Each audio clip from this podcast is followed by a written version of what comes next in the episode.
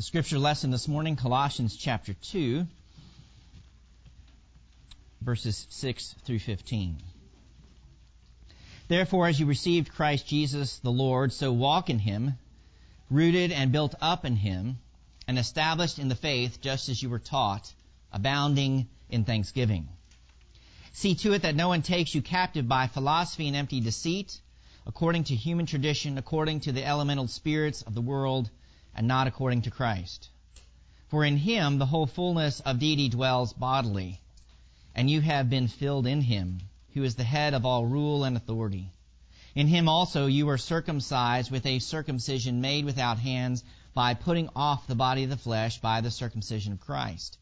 Having been buried with him in baptism, in which you were also raised with him through faith in the powerful working of God, who raised him from the dead and you were dead in your trespasses and the uncircumcision of your flesh. God made alive together with him, having forgiven us all our trespasses, by canceling the record of debt that stood against us with its legal demands. This he set aside, nailing it to the cross. He disarmed the rulers and authorities and put them to open shame by triumphing over them in him. The word of the Lord. Let us pray.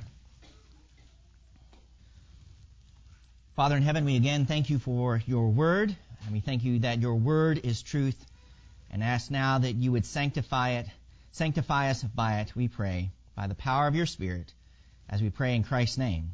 Amen.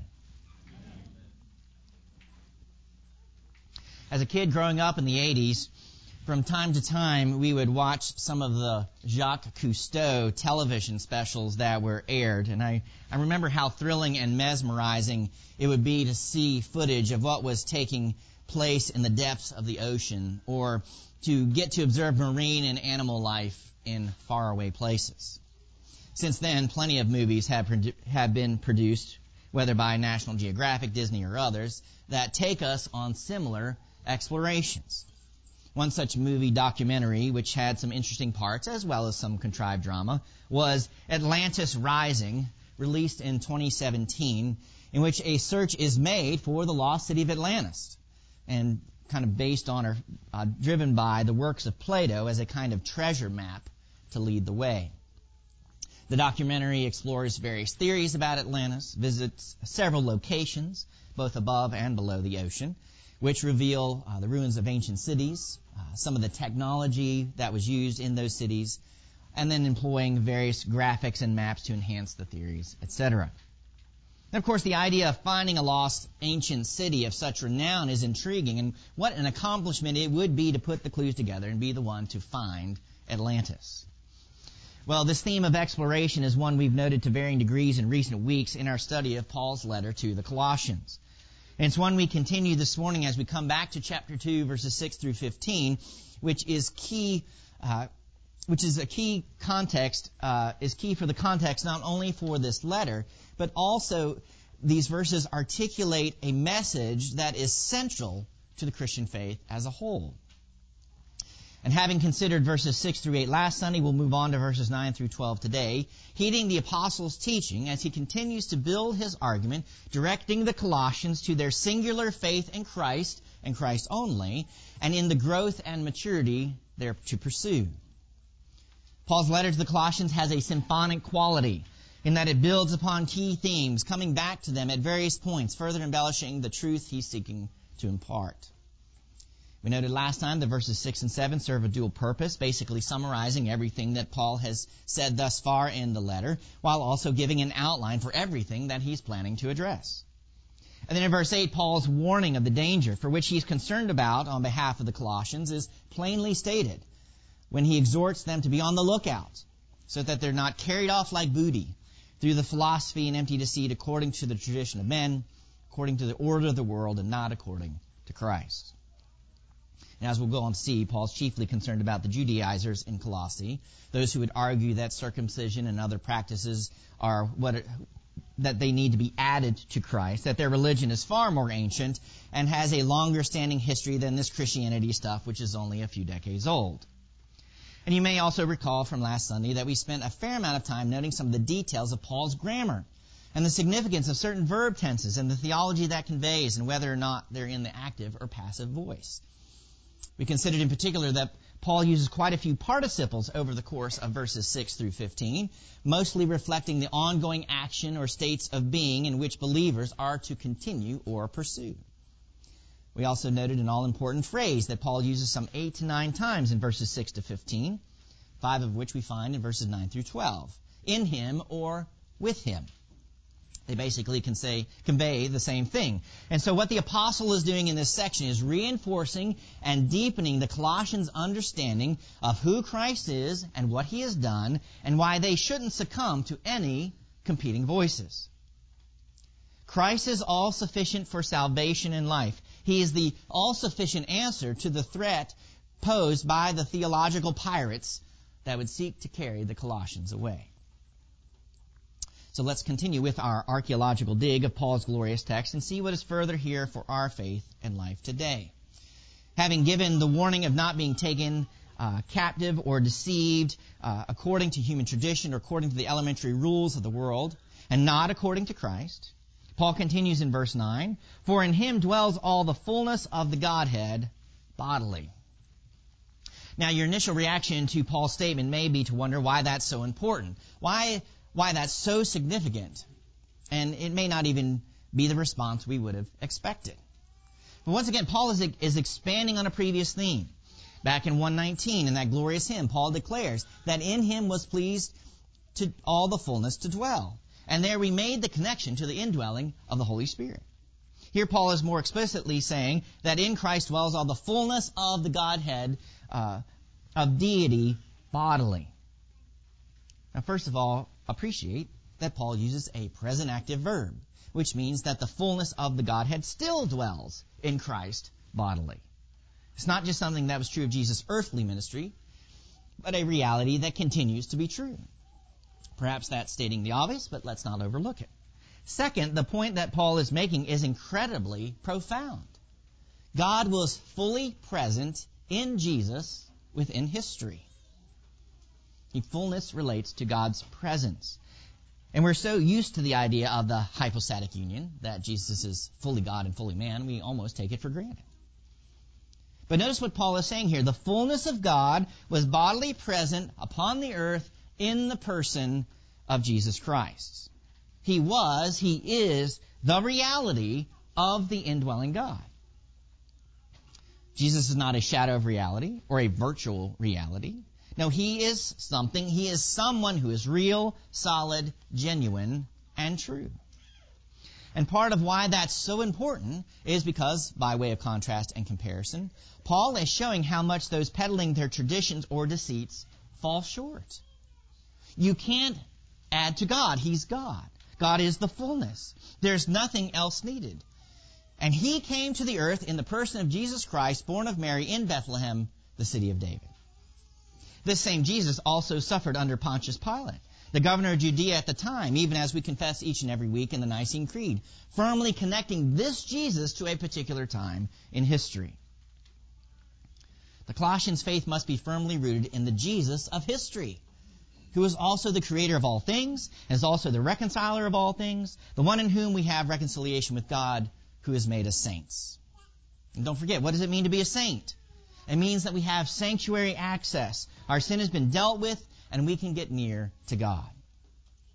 And part of Paul's point continues to be that you don't need anything in addition to Jesus, to this Jesus. You don't need any secret knowledge or extra blessing, and you certainly don't need to be circumcised to validate your faith. Still more, consider what it means that the fullness of the Godhead of, of God dwells in Jesus bodily. And we've already made the connection between bodily and the incarnation, and we're correct to do that. But we should also understand that the fact that since we have bodies that enable us to be in relationship with other people, the fact that God, in the person of Jesus, took on a body meant God could be encountered directly in and through this particular human being, Christ. This somewhat takes us back to the conversation Jesus had with the disciples in John 14. Philip said to him, Lord, show us the Father and it is enough for us. Jesus said to him, Have I been with you so long and you still do not know me, Philip? Whoever has seen me has seen the Father. How can you say, Show us the Father? Do you not believe that I am in the Father and the Father is in me? Or e- even as John begins his first letter. That which was from the beginning, which we have heard, which we have seen with our eyes, which we looked upon and have touched with our hands concerning the word of life. The life was made manifest, and we have seen it and testified to it and proclaimed to you the eternal life which was with the Father was made manifest to us. That which we have seen and heard, we proclaim also to you, so that you too may have fellowship with us. And indeed, our fellowship is with the Father and with His Son, Jesus Christ. Do you hear how, how, how tangible, how tactile the, the disciples' experience was with Jesus?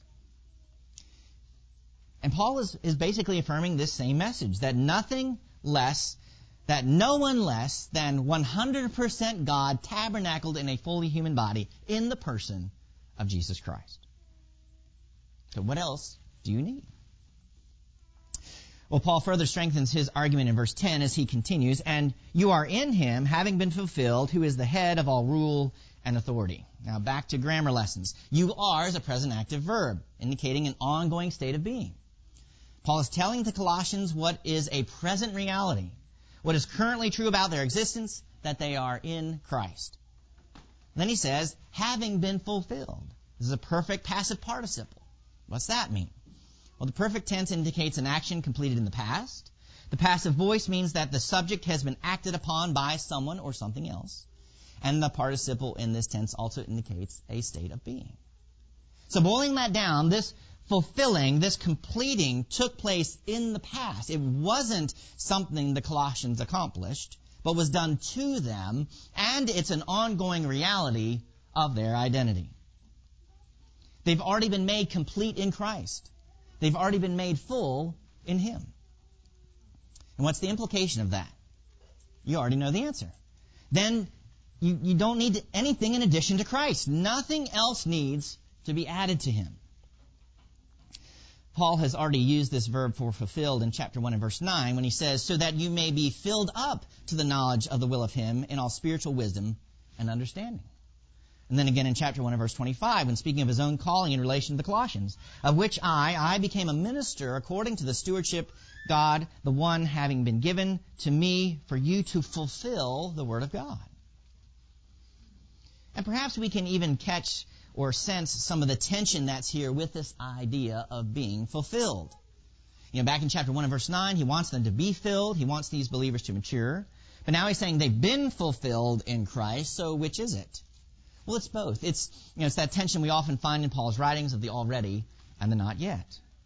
Believers have been fulfilled, have been filled in Christ. And there's nothing that they need in addition to Him for salvation in life.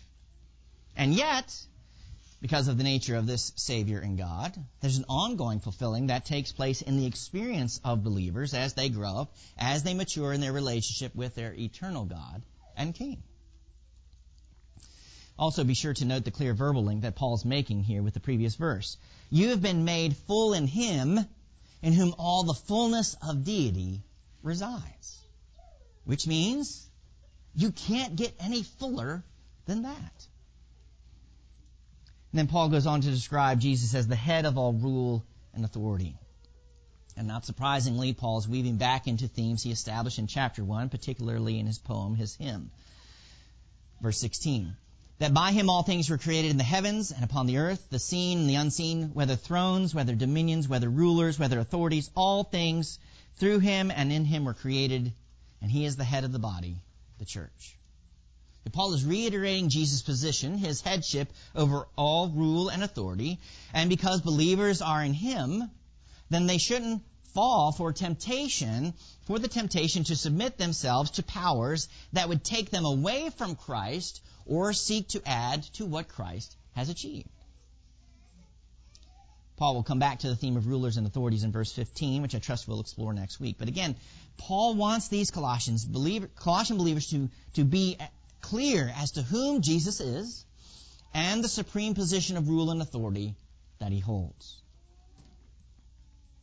Well, Paul makes an interesting turn in his argument in verse 11, and maybe even a surprising one, since all of a sudden he talks about circumcision.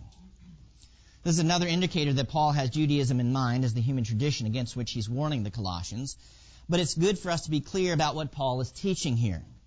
The verse reads, In whom also you were circumcised, a circumcision not handmade, in the putting off of the body of the flesh, in the circumcision of Christ. Now let's be very clear about what Paul is talking about uh, here, and I'm going to give you the conclusion at the outset and then work back through the argument. When Paul refers to the circumcision of Christ, he's referring to the death of Christ. He is referring to the crucifixion. And you might immediately object and say, but Paul says the circumcision of Christ. So wouldn't that refer to when Jesus was circumcised on the eighth day in keeping with the law, even as Luke refers to in his gospel? Well, the simple answer is no.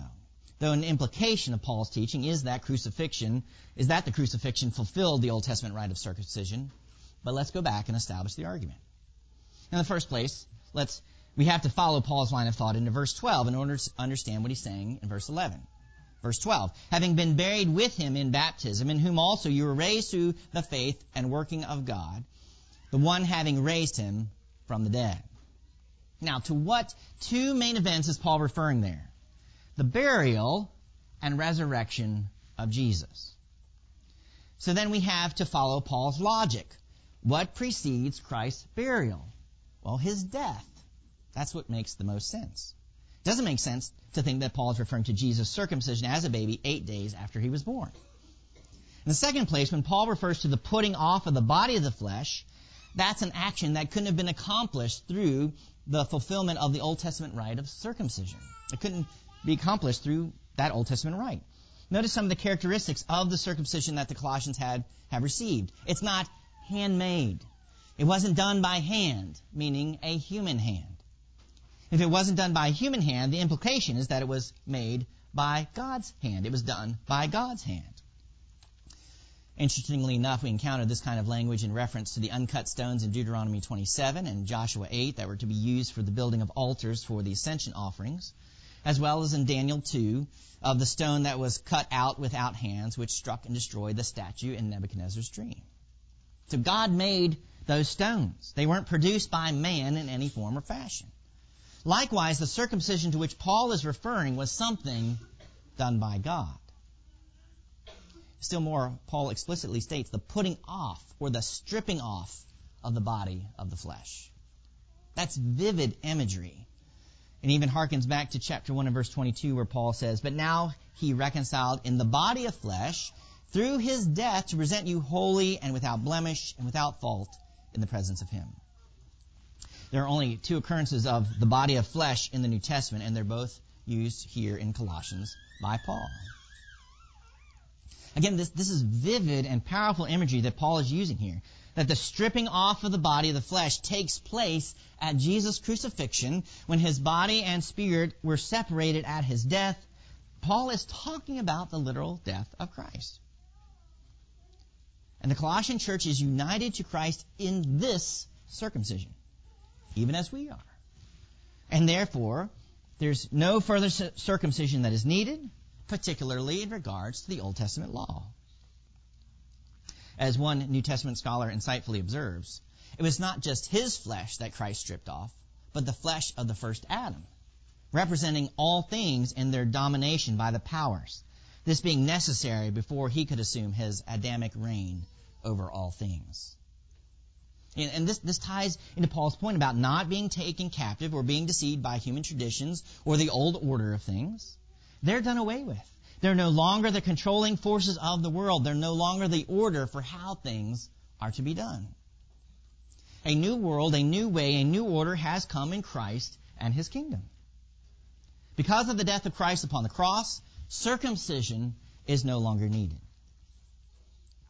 Or as another has put it, Paul interprets Christ's death as a vicarious circumcision for us. You know, what does vicarious basically mean? Well, substitutionary, that, that Christ did this in our place.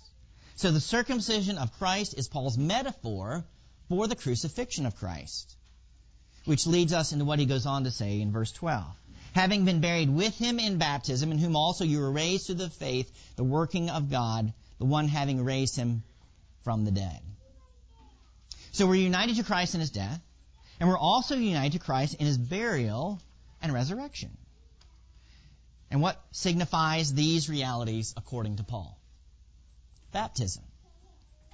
And here in verse 12, Paul seems perhaps to have even fashioned this verse in a chiastic form. There's an ABC, uh, pattern here. Buried with him in baptism. Um, so you've got this idea of buried, and then that's matched by out of the dead. In which you were also raised, the one having raised him. And then at the center is through the faith of the working of God. And notice immediately that God is the agent of salvation. God is the one who raised the Colossians from the dead, even as he raised Jesus from the dead. And observe how Paul speaks of burial and resurrection as already being true of the Colossian church on account of their union with Christ through baptism. Had they been physically buried and resurrected yet? No, but Paul speaks of these things as being realities for believers on account of them already having happened to Christ. What is true of the head is also true of the body. Even though there's the individual experience of death and resurrection still yet to be undergone for believers. And at the center of the verse is the faith in the working of God, the faith upon which Paul has been expounding throughout the letter. The faith for which the apostle gives thanks, the faith in which the Colossians are to continue stable and steadfast, their firm faith in Christ which causes Paul to rejoice. And it's the same faith in which they were to be rooted and built up. And now Paul encourages a central focus of their faith on the working of God through the resurrection. The work that Paul uses now, the word that Paul uses, translated working, from which we get the word energy, is the same that he used back in chapter 1 and verse 29, where we read, For which also I toil, striving according to the energy of him, the energizing one in me, in power. What is the energy, that working power? What's the Holy Spirit? Which further affirms God's agency in salvation. All three of the verbs used in verse 12 are in the, in the form of the past tense denoting completed action. And all three are in the passive voice, which means what? That the subject has been acted upon by someone or something else.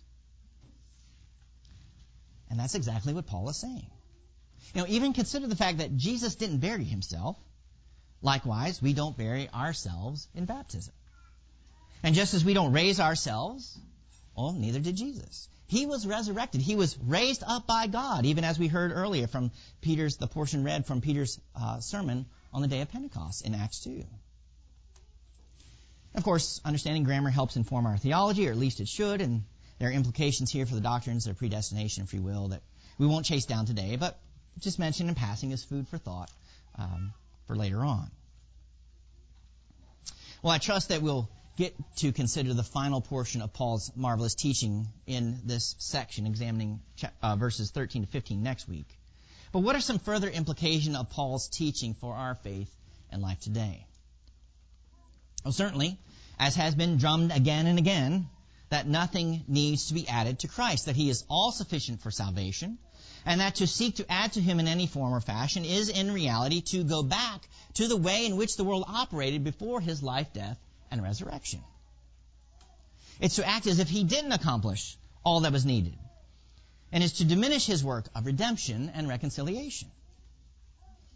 Integral to Paul's wanting the church to mature is for believers to have a clear vision of the person and position of Jesus, and that's still true for the church today, and part of the reason we find ourselves in such a mess that we do. While there are numerous factors involved, stretching back to the Enlightenment a second great awakening with its overemphasis upon the individual experience of Christians, its diminishing of the church, and the use of the scriptures primarily as a manual on how to get saved.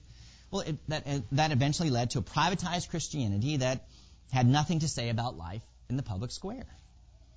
For all intents and purposes, Jesus was dethroned, and Satan viewed as the ruler of this world from which we're trying to escape, which is really just a form of Gnosticism repackaged as a false piety. Eventually add to this the rise of dispensationalism, which for all intents and purposes chucks out about two thirds of the Bible in the Old Testament, and that only adds to the recipe for disaster. Not long after the Enlightenment and Second Great Awakening came the rise of th- theological liberalism, which attacked the historicity and reliability of Scripture, particularly as it relates to the person and work of Jesus. And I realize that I'm painting with some broad brushstrokes, but when the church is not clear that Jesus is the King of Kings and Lord of Lords, that He alone is the Creator and Savior, then deception by man-made traditions or orders are inevitable. In the context of Scripture, what's one of the things that's man made and problematic? Idols. And even as John Calvin remarks in Institutes of the Christian Religion, man's nature is a perpetual factory of idols. What are some of the idols to which the church has given herself in recent times? Science, power, the state, personality and DNA tests, as mentioned last week, athletics to a degree, even theological traditions that have been placed on par with or above God's Word. And invariably, what does what do these stem from? A deficient view of the person and work of the Lord Jesus Christ and the life to which he calls us his people. A life governed by the whole counsel of God as found in the scriptures from Genesis through Revelation. So again, having an accurate view and understanding of Christ is crucial, which in following Paul's example leads us to consider the importance of baptism for the life of faith and some of the implications that are here in what Paul is saying. And to state the obvious, baptism connects us to the death of Christ, buried with him in baptism. The implications are manifold, but baptism indicates a break with the past. In baptism, we have died to the old world, the old life, the old ways inherited in Adam, the life given over to idolatry. That old flesh was crucified on the cross in Christ, and it's for faith to believe that, to recognize that it's not the defining characteristic of the believer of the saints, the holy ones who've been granted sanctuary access. And yes, of course, we still struggle against the sin that still remains, the vestiges of the old life in Adam. But understanding the real break with sin that takes place at baptism, whether for the infant or the later convert, establishes the identity by which Christians need to operate. You know, Paul didn't write this letter to the low down, no good, dirty, rotten, sinful worms of Colossae. No, he addressed it to the saints and faithful brothers in Christ. Paul didn't even negatively address the Corinthian church, and they had some pretty serious sin issues. He refers to them as those sanctified in Christ Jesus, called to be saints together with all those who in every place call upon the name of our Lord Jesus Christ, both their Lord and ours. It's vital that you know who you are in Christ. And as baptism marks a distinct break with the past, as we recognize that's where the old is buried, then the rite also indicates the birth of the new. The new life, the new world, the new creation, the new order for how the world is to operate in obedience to the commands of Christ, the creator and reconciler of all things, is also pictured there. You've been raised, you've been resurrected into this life in Christ, marked out at your baptism. And this being true, we also have to recognize that baptism means that the old powers of operation no longer control us, and we are not to submit to them in any form or fashion. You know, don't give yourselves, or your children for that matter, to idols. You don't belong to them, and they don't belong to them. And to give one specific and current example, you don't belong to the state, and neither do your children, and to act as if you do is a form of idolatry. And the Apostle Paul supports this position not only from Colossians 2, but also from Romans 13 and elsewhere. And perhaps we'll come back to this next week when we delve into verses 13 to 15. But, but anything that seeks to take God's place of rule, anything that seeks to enslave and control, and create a climate of fear and anxiety, does not warrant our allegiance rather it demands our opposition as those who have been set apart by virtue of our baptism to life in the all-sufficient Christ. So how do we withstand the onslaughts of the enemy that are bound to come? How do we stand firm and remain stable and even increase in our gratitude when things are hard or society seems to be unraveling? We stay put. We reign in Christ confident of what his death and resurrection have accomplished, and the freedom that is ours in the new life that we're called to live in him. Let us pray. Our Father in heaven, we do thank you for your word and how your word speaks to our weaknesses and tendencies. And we thank you for Paul's marvelous way of impressing this truth upon us again and again in this letter to the Colossians. And so may we take it to heart and may we understand more fully what Christ has done and who we are in Him and so live lives that are pleasing and honoring and glorifying to you and a testimony to the freedom that is found in the gospel and in Christ alone. Bless us and keep us in these things and bear bear fruit in our lives to these ends. We humbly ask in Jesus' name. Amen.